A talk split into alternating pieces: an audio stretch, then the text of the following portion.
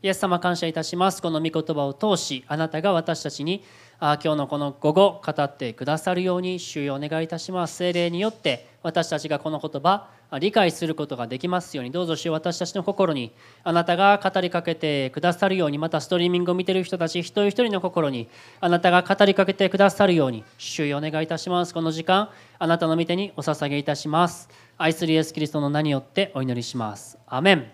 アメン。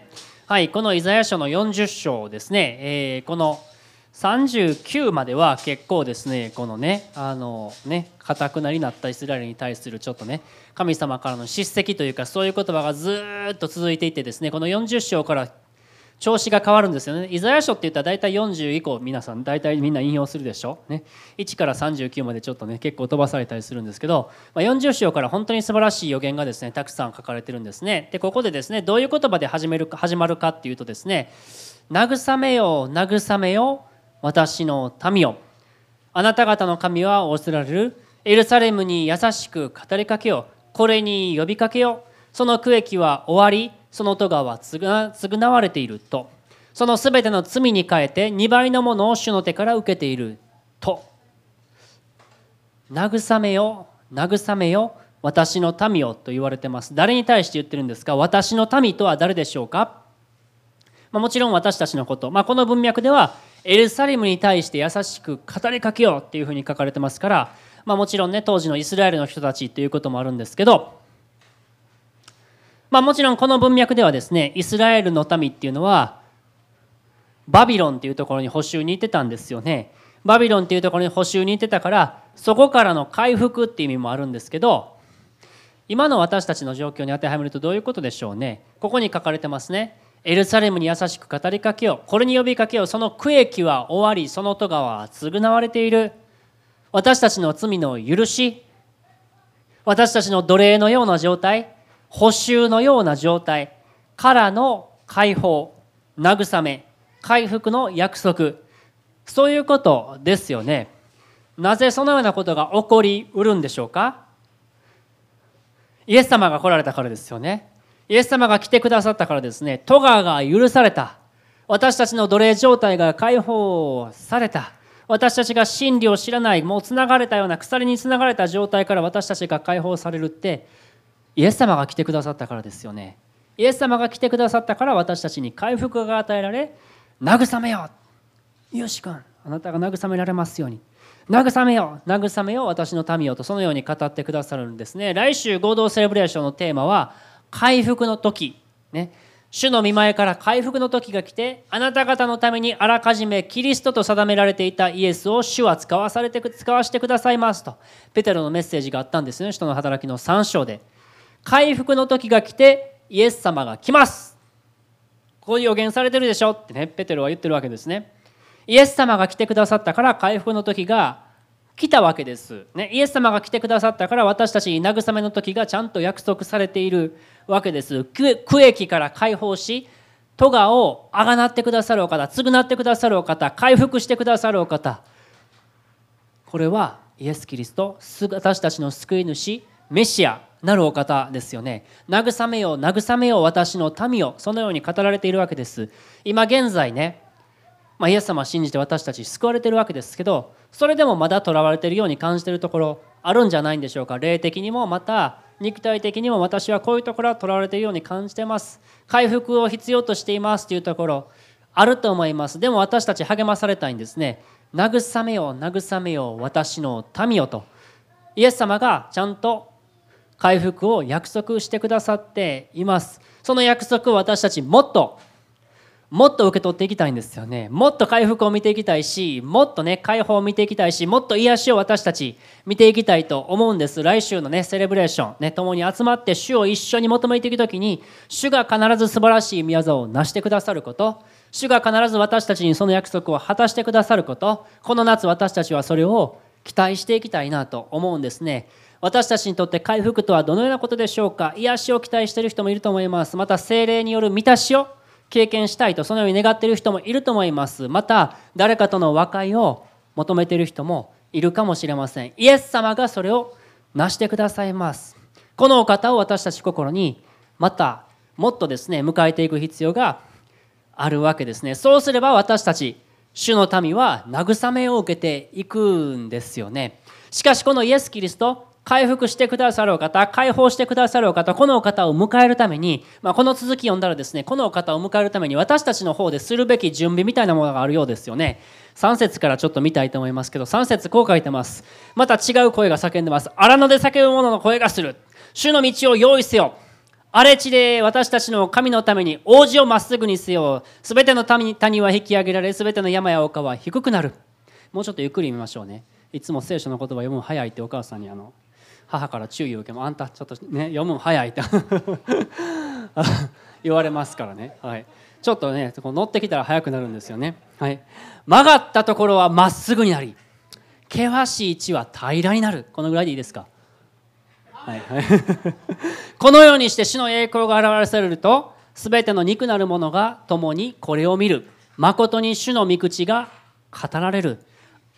荒野で叫ぶ者の声が聞こえてくるんです。誰かがさせ誰 誰かが叫んでます。ケイシーさんじゃないですよ。今もうパッと見 なんか誰かが叫んでますって言ったらあの人かなってこう。またあの人が向こうの方で叫んでるのかなってこう。パッと思い浮かんでしまいましたけど、えー、これは誰のことですか？新約聖書ではこれは誰のことだって言われてます？バプテスマのヨハネで、はい、よかったね。ケイシーさんじゃなかったね。はい。バプテスマのケイシーじゃなくて、バプテスマのヨハネですよね。バプテスマのヨハネの役割は何でしたか？イエス様が来られる道備えをするっていうことでしたね。イエス様が来られる道を整えるという役割があったんです。彼は何と叫んででしょう？荒れ地で私たちの神のために王子をまっすぐにしなさい。すべての谷は引き上げられ、山や丘は低くなる。曲がったところがまっすぐになって険しい道は平らになる。何回も何回も繰り返されてますけど曲がりくねったところがまっすぐになっていく。見通しが悪い。そんな曲がりくねったところがまっすぐになる。凸凹のところが通りにくいですね。凸凹のところって進みにくいですよね。そういったところがまっすぐになり平らになる。そういうふうにしなければならないっていうふうにこのバプテスマのヨハネこの荒野の声は言ってるわけですね。これ私たちの心の状態のようなことを表しているんですよね。私たちの心の中にイエス・キリストこの回復をもたらしてくださるお方をお迎えするのに何か曲がりくねってしまっているところまた凸凹になってしまっているところっていうのはないでしょうか？障害となっているものはないでしょうか？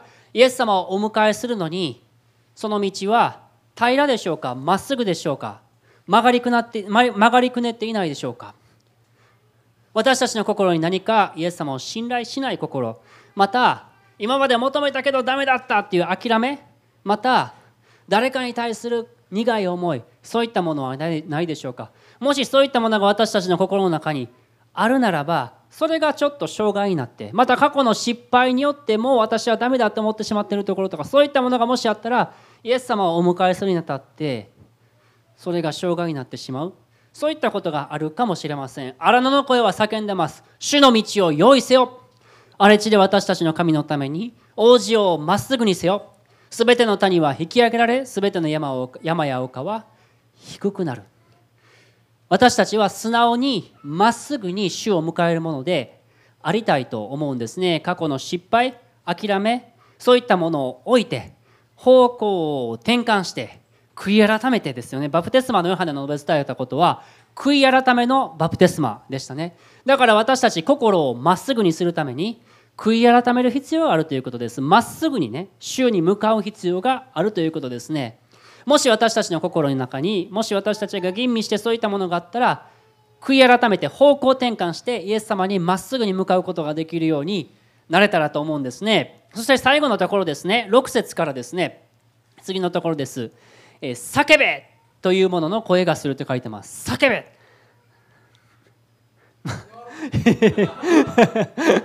なんか今日は出てきますねよ。叫べ!ってね。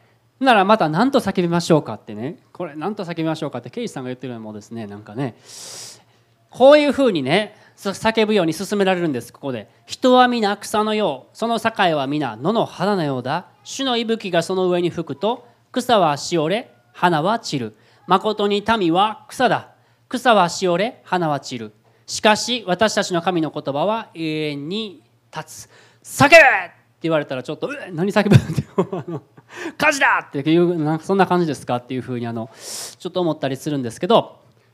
なんか大事なことですね「叫べ!」って言われたら私たちが心に覚えとかなければならないこと心に刻まなければならないことだっていうことが分かると思うんです。じゃあ何を叫ぶんですか？ここに書いてます。人は皆草のようだ。その境は皆野の花のようだ。その種の息吹がその上に吹くと草はしおれ花は散る。誠に民は草だ。草はしおれ花は散る。このことを叫べって言われてます。つまりここに書かれている内容を主は私たちが叫ぶぐらいによう覚えておいてほしい心に刻んでおいてほしい。そのように願っておられると思うんです。ここに書かれている内容どういうことですか？今さっきまで読んだところはこういったものは過ぎ去るよっていうことですよね。不滅のものこの過ぎ去っていくものっていうことがあるよ。永遠に残るものを見分けなさいよ。っていうことだと思うんですね。私たちどれほど永遠に残るものを求めているでしょうか？今朝の話にもありました。ザーカイもっと高いところもっと高いところもっと高いところ登ろうとしていった。登ろうとしていって登ってみた。この木から上にの見た風景は何だっただろうかって福森さん言ってましたね。まあシャボン玉がこうパーン割れるようなもの。あれ？何を私は求めてたんだろうかっていうようなものだったんですよね。それらは永遠に残るものだったんでしょうか？もっと上に登り詰めて酒税人の頭にまでなって上り詰めたけどあれ？虚しいもの自分は求めてたな。私たちの生活を振り返ってみてどうでしょうか？私たち永遠に残らないものを求めていないでしょうか？それらに必死になっていないでしょうか？もし私たちがそのようなものを求めているとせっかくイエス様が私たちに回復を与えようとしよう。慰めを与えようとしている？それをミスしてしまうということがあるかもしれません。イエス様以外のものを求めていってしまう。そういったことがあるかもしれません。だから私たちは心に刻みたい。人は皆草のようだ。その境は皆野の花のようだ。そうですよね。本当に言われてみたら。主の息吹がその上に吹くと草はしおれ花は散る。誠に民は草だ。心に刻みたい。でも最後の言葉。この言葉がすごいですね。しかし私たちの神の言葉は永遠に立つ。これを私たち覚えたいんですね。永遠に残るものを求める。神様の言葉。これは永遠に残る。天から下ってきた神の生ける言葉。イエス・キリストは永遠に残るものですよね。不滅のものです。イエス・キリストは昨日も今日もいつまでも変わることはありません。このお方を私たちは求めていきたい。だから私たちは一時的なものから目を離してイエス様に私たちは目を留めていきたいと思います。イエス様ご自身を私たちは求めていきたいと思います。そうするならば主が与えてくださるその回復の約束が私たちのものとなっていくんですね。来週の合同礼拝ですね。一緒に集まって主を求めていく時ですね。この夏主が私たちに回復をもたらしてくださると信じます。そのために私たちね今日心整えていきたいと思うんですね。ストリーミング見て見て見てる皆さんもですね一緒に心を整えていきたいと思うんですね。そのようにして私たちこの夏主が与えてくださる回復を経験していきたいと思います。この夏からそしてファミリーキャンプに向かってですね主が大いなることを成してくださると私たちは信じて前に進んでいくことができたらと思います。お祈りしましょう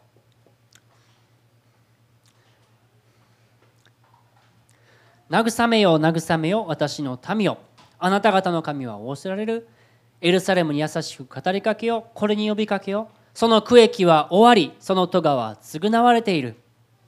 そのすべての罪に変えて2倍のものを主の手から受けている。そのように語ってくださってます。この約束を私たちは受け取っていきたいと願っています。主よどうぞ私たちの心を今整えさせてくださるように。お願いいたします。主が私たちに必ず回復を与えてくださるお方慰めを与えてくださるお方であると信じます。主はあなたのところに私たちは今日行きます。どうぞ私たちの心を今整えてください。お願いいたします。お願いいたします。心をまっすぐに主よ。あなたを見上げることができますように。お願いいたします。お願いいたします。今しばらく主の前にそれぞれ出て何か主に向かっていくのに障害になっているものはないでしょうか？自分の心をしばらく吟味する時間を持っていきたいと思います。